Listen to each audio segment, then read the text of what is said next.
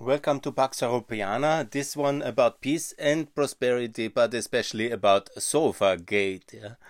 Some international um, listeners might ask what is Sofa Gate, and it's a very specific European mm, mini scandal uh, today, um, which is uh, basically about the seating arrangements of the EU Turkish summit. Some maybe, if you listen from America or from Asia or from Africa, you wonder wh- why I make a podcast about the seating arrangement of a EU Turkish summit. But uh, Turkey is a really very important partner, and we have so many important things uh, to discuss between the European Union and Turkey, a neighbor, a partner, also theoretically a candidate country a NATO member and the vital pillar of uh, our defense system in the East, the rock of the East. Uh, but in the last decade, it was very difficult, especially since 2016 and uh, the Syrian war, the refugee crisis, the coup in Turkey, and all the subsequent uh, events in Turkey. And it's a very difficult relation we have with this very close ally and partner. And so to have a summit is very good. That was actually the summit of a reset, the summit of appeasement. No, no, no, no, no, not the appeasement of Erdogan. I'm actually, you know, let's call it a reset because what we really need is a reset with Erdogan. And it was a good effort the results were quite good, you know, upgrade of the customs union, easier access uh, of uh, Turkish citizens towards uh, the Schengen area, and many economic issues, which unfortunately were overshadowed by one little mishap. Now everybody depending on his or her political priorities. Many people don't like Erdogan. They all blame uh, this uh, sofa gate on uh, the Turkish side but then it's also a lot of debate about our relation inside the European Union between the European Council, that's more or less the US Senate, and the EU Commission, which is more or less uh, the European government. And so the relations between every kind of um, parliament and uh, membership uh, oriented union and the executive side is obviously full of tension and I never understood why actually both of them had to go at the same time because also America doesn't send the president and the vice president uh, together in one airplane to one important political meetings. Normally I think that doesn't happen for security reasons but also because one person is enough to engage a union normally. But in the European context they both went together to my best knowledge, really the first time to go outside together. And obviously, there were protocol issues then related to who is the higher personality in terms of rank and obviously that led to some kind of uh, division and we made a bit of a fool out of ourselves and um, just to describe you the scene they were going in the main ceremonial uh, room of the turkish presidency uh, all the group together erdogan michel and von der leyen and they were going together and then there were only two seats in the main top of the table for two persons as normally this is the diplomatic protocol of state visits. You have two persons, the host and the uh, visitor. And so it's quite normal situation, and the rest sits on the sofas or on the sidelines and the delegations of the presidents, as it is in that case. Yeah. But then they entered, and then Michel, the council president, Charles Michel, he uh, saw one seat, saw his chance, and uh, took the chair, leaving uh, um, Ursula von der Leyen. Who, she has the more charming wit, and she made a and she then sat on the sideline and there were no delegations you know there were there was basically then on the other side was the foreign minister because to my best knowledge i think they don't have any prime minister anymore there in uh, turkey it seems. And so the foreign minister was the sitting opposite of von der leyen and uh, then uh, the two presidents on the top yeah. Obviously that led to massive humorous comments and caricatures in the politics. And it was quite uh, impressive um, it was actually very funny days uh, since it happened because it was on twitter. Quite a funny activity Anyhow, but there's a very serious context to it. Let's not forget. We have with Turkey so many important issues. We have, first of all, the question of EU candidacy. It's basically frozen, but it's still officially EU candidate uh, country. Well, there is no political consensus for the long term to be Turkey a member of the EU, and they don't behave like that. So there should be some kind of settlement. There's also the question of NATO membership of uh, Turkey, not of membership itself, but the way it has pivoted towards Russia in the last decade since 2013, since the great American withdrawal, is of course deeply problematic. As well, buying this S 400 air uh, rocket, uh, anti air rockets, anti airplane rockets, it's of course a big disaster.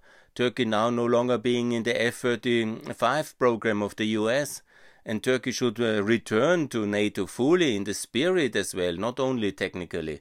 That's very important. NATO, of course, Turkey is such an important power in the sensitive Black Sea area. Now the visit uh, with the strategic partnership with Ukraine, but it's entirely possible that Turkey would uh, um, uh, uh, shift to the Ukrainian side in this conflict with Russia, and that would be a really important factor. NATO is I think after France and the UK, certainly the third most important military power, bigger and more important and more active to project power than Germany. So um, it is absolutely the third most important power in Europe uh, if you you know then you see uh, of course uh, Ukraine is getting up and then uh, Russia. So Turkey is very important. So it's no doubt that this is really matters for the Black Sea for the East Mediterranean for the Middle East for Syria. We have the Syrian crisis. Uh, we have uh, also the question of economic stability of Turkey. Again the lira has dropped so deeply with the next new governor of the central bank and uh, this is going very dramatically. We have the question of uh, security of the um, Southern Caucasus, with Russia now being in all three Southern Caucasus countries militarily present. We have the issue with the connection with China and the Southern Caucasus and Central Asia, where Turkey is a pivotal country. The issue of migration, obviously. The issue of Cyprus, of Kosovo, I called for both of the countries to be um, in the Partnership for Peace, and Turkey holding obviously the key for Cyprus uh, membership and also can deal it with Kosovo. Um, that is absolutely possible. The whole issue of the Balkans in the European Union and NATO. It's absolutely uh, Turkey, an important player from Bosnia to Serbia to Kosovo in Albania. So there can be many, major progress with uh, Turkey on board back again and the whole issue of the gas reserves in the Eastern Mediterranean, the issue of a common agency to lift these reserves. So it's not a lack of serious topics with uh, Turkey. It's really, I don't know if there is outside of the um, relations with Russia and China, if there is a more important question for the West at the moment, how to really return uh, Turkey substantially and long term in a meaningful way to the Western fold. So there are so many important issues, but we discussed the seating arrangement. But unfortunately, hidden in these seating arrangements, there are really very important questions to be hidden in this one.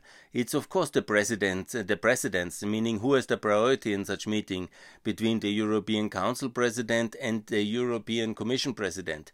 Is the European Commission president really the uh, the leader, the president of Europe in terms like the American president in his executive function? Is he um, is the president of the council really this uh, ceremonial head of Europe uh, who is like a president representing uh, all Europeans? Is he uh, the Senate president? I see it more as the president of the US Senate in the European style, but it's very much also about a power struggle between the member states wanting to dominate European decision making and the European Parliament and the European Commission, which naturally have more uh, sectorial European interests and general European interests, not the specific kind of uh, smallest compromise which the Council normally is able to make. So there is a big issue of competition between the member states and obviously the um, European institutions. It's uh, since 15 years going on. The more important uh, Europe gets, the more important uh, the member states take it, the more they want to control what is happening in Brussels. They want to rein in what they call a dangerous Europeanization of things. they want to back the control, the member states. And that's, of course, what I um, oppose and strictly think that was very terrible because it's always ending up in the power of uh, very few member states, unfortunately, how the council is uh, struck. So that's an important question. And I'm happy that debate has started. There was also, of course, the aspect of uh, um, female uh, leadership.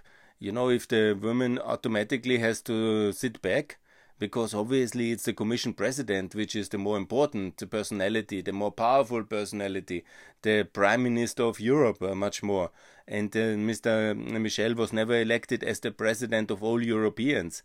He is the spokesperson of the member states, uh, like a Senate um, chairman. So, but the role, there were many caricatures then. Uh, oh, Ursula, bring us the coffee and all these things. And it was, of course, uh, showing also the character of Mr. Michel he is so insecure and he is also criticized very much for the way he does the council in the last year, one and a half years. He is so insecure, he was happy to have a seat. he was happy to push Ursula aside. He was very negative, competent, uh, uh, um, um, somehow negative, uh, competitive against her, and this all the time because he actually should never have been the president of the council. It was not meant to be. It was all Macron's manipulation in 2019 and that has to end. Macron messed up the whole process of uh, European democracy with his uh, shifting of alliances in June July 2019. And never forget, it was planned that we had Spitzenkandidat, we had a main candidate in the European Parliament election, and it was Manfred Weber. And he was prepared to be the Commission President. He was supposed, uh, he was told, uh, it was explained to all the Europeans that he will be the guy who will run the European Commission. If the EPP won the elections and they won their, their largest majority is the EPP. So it was outrageous thing to do, uh, to uh, turn the tables and make all these things which uh, Macron did in July 2019, and the mess we have now, and it needs to be corrected contrary to popular uh, popular opinion, I think actually that Mrs. von der Leyen does a decent job. So it's no need to make a half-time uh, uh, rochade or anything in her position. But uh, Michel is out of his uh, position. He is beyond the task, and it's a real issue. He's still a young man, I wish him nothing bad, but I think we should do it what we have done with European institutions quite often already, especially in the parliament, but also in the council. It's a very decent thing to do, a two and a half terms split of the mandate. I am called that, uh, for that already. But it's much better to say, Mr. Michel, thank you very much. Two and a half years, but it's enough. It was not really very successful. So it's now, it was in July 2019. Then, with the help of Orban and some of the nationalists and populists of Central Europe and France in this unholy coalition have ousted um, uh, Manfred Weber and they got uh, Michel in and uh, it was uh, not a, decent move because also when you see the regional setup of the EU Commission as it was then decided and of all the institutions, France got uh, the um, the central bank, Mrs. Lagarde. That has proven to be a very good decision, and she is very decent. Ursula was also a very good decision. I think it, worked out relatively well, but Michel was a complete failure. And from the beginning, there was nobody, as it turned out in July, almost nobody from Eastern Europe, from the new 13 member states, got a serious position. Now Dombrovski got a trade portfolio, and he is, of course, from Latvia, and he is an important personality, no doubt. But all the other positions, there, there was not. The Parliament for Italy, and uh, the Council for Belgium, and uh, the Central Bank for France, the Commission President for Germany, and the whole of Eastern Europe, the whole 13 member states, didn't get any big uh, decision. The background being obviously that um, uh, Klaus Iohannis from uh, Romania, he somehow was mentioned quite often for being council president, would have been much better, but he didn't want to give up the presidency of Romania because of the insecure political situation. But it's settled now. Uh, the um, center right has won the election, so it's completely possible that Iohannis now, the, during 2021, uh, changes uh, the end of 2021 changes to the council presidency. He should anyhow then be in 2024, but that's long time to go, and why to wait? I think it's much better to have, um, after the German election, a change in the leadership of the EU Council. Mr. Charles Michel can return to Belgian politics, or he can be an ambassador somewhere, or there will be found some position for him. and in maybe in the future of Europe in that uh, kind of uh, format. And then Klaus Iohannis can take over as the council president and represent European Union much more better with more charm, more esprit, more elan, and more competence. It's a much better way also it would express what is really needed because uh, Belgium is, um, you know, there is no danger for Belgium uh, strategically, and it's anyhow a very super rich country. So it's much better to have um, president of the European Council from a um, new member state. And after Poland with uh, Donald Tusk, he was very good. And now it's time for Romania. It's the second biggest country it is also an option to have Lithuania, and there is also um, excellent candidates from other countries. I have no doubt. Yeah? But Romania, as a pro-European uh, president of a long international experience and the caliber of Klaus Iohannis, I think it would be perfect to have him at the European presidency, at the council president, and he would uh, really bring all this Black Sea uh, dimension, all these relations with Turkey and with Russia and with Ukraine that would be much better in the center than Michel, who is obviously, when you see his press conferences, mainly interested in Africa. when you ask him a question, I saw the many journalists asking him questions about Ukraine. He ducks and touches because he really doesn't know exactly where that country is. He has no idea of the history, of the future, of the reality, and he had to be somehow forced to go to Eastern Europe uh, to visit because for him that was so far, a distant land, all part of Russia. I'm sure he thinks like that. And then when you ask him something about Congo and about Africa, his uh, face lightens up and he can be, for example, the special envoy of the EU uh, for the African Partnership. I mean, that position needs to be created, but it would be very good yeah, to have a special envoy of the European Union and send him for four years now to travel um, for Africa and to make uh, peace there, uh, help in Ethiopia. He can do wonderful things for the European Union as a special envoy for Africa and for the African Free Trade Agreement. I think that would be a wonderful position for him to do. He would love it. He's very competent there but for the task which the European really has, we need a president of the council from the new EU member states, and Klaus Iohannis should be the last uh, two and a half years from 2022, 2023, 2024, the council president. He would obviously be much more open for new free members, which we should have with Albania, Montenegro, North Macedonia. So that's quite logical that he is then the man overseeing the EU enlargement. That is a perfect role for Klaus Iohannis. Obviously, he should also recognize Kosovo. That's the one uh, the sour spot on his record. But um, hopefully, there will be also wisdom in Romania in that one but uh, he could be very good for the EU enlargement, and he would also be very interested to make sure that uh, Moldova Moldova obviously is very dear to the heart of all Romanians, and Ukraine, the neighboring country, and Georgia will get the EU potential candidate status, which Michel has failed to achieve. And so he is a complete failure. And what kind of topic, what kind of progress he has made?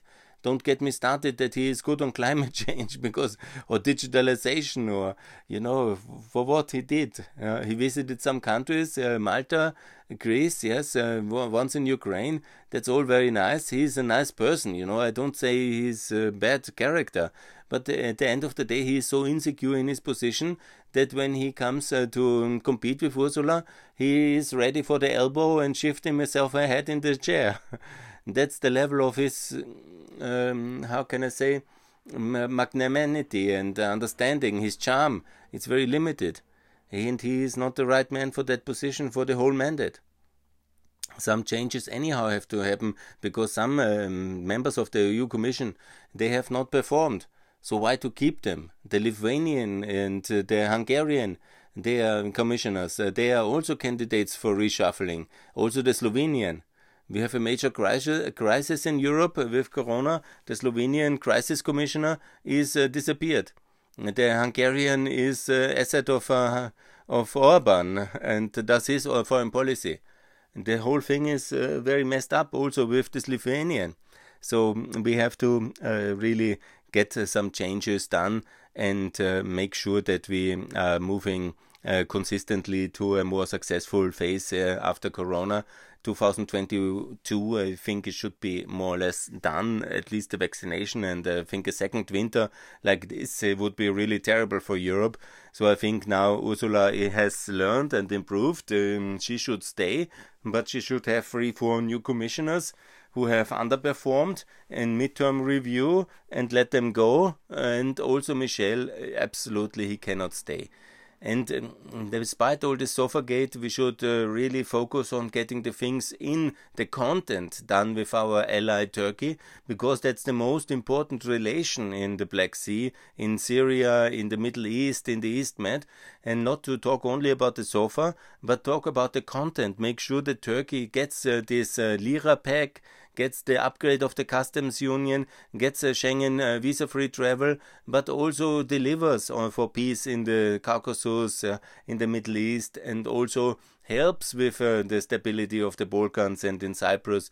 And the, the, Lakmus test, the real result should be structural membership of uh, Cyprus and of Kosovo in the Partnership for Peace of NATO now, and also then the both moving consistently together with Bosnia first, but Bosnia first already, but then Kosovo and Cyprus into NATO by 2024 and obviously also work with um, Serbia because Turkey has considerable influence in Serbia as well to make sure that we uh, have uh, stability with Serbia at least, yeah? if not a NATO membership, which will much better, obviously. And then also to invest heavily in Turkey in order to make sure that the Turkish economy is also lifting Southeastern Europe and the whole region out of the corona crisis.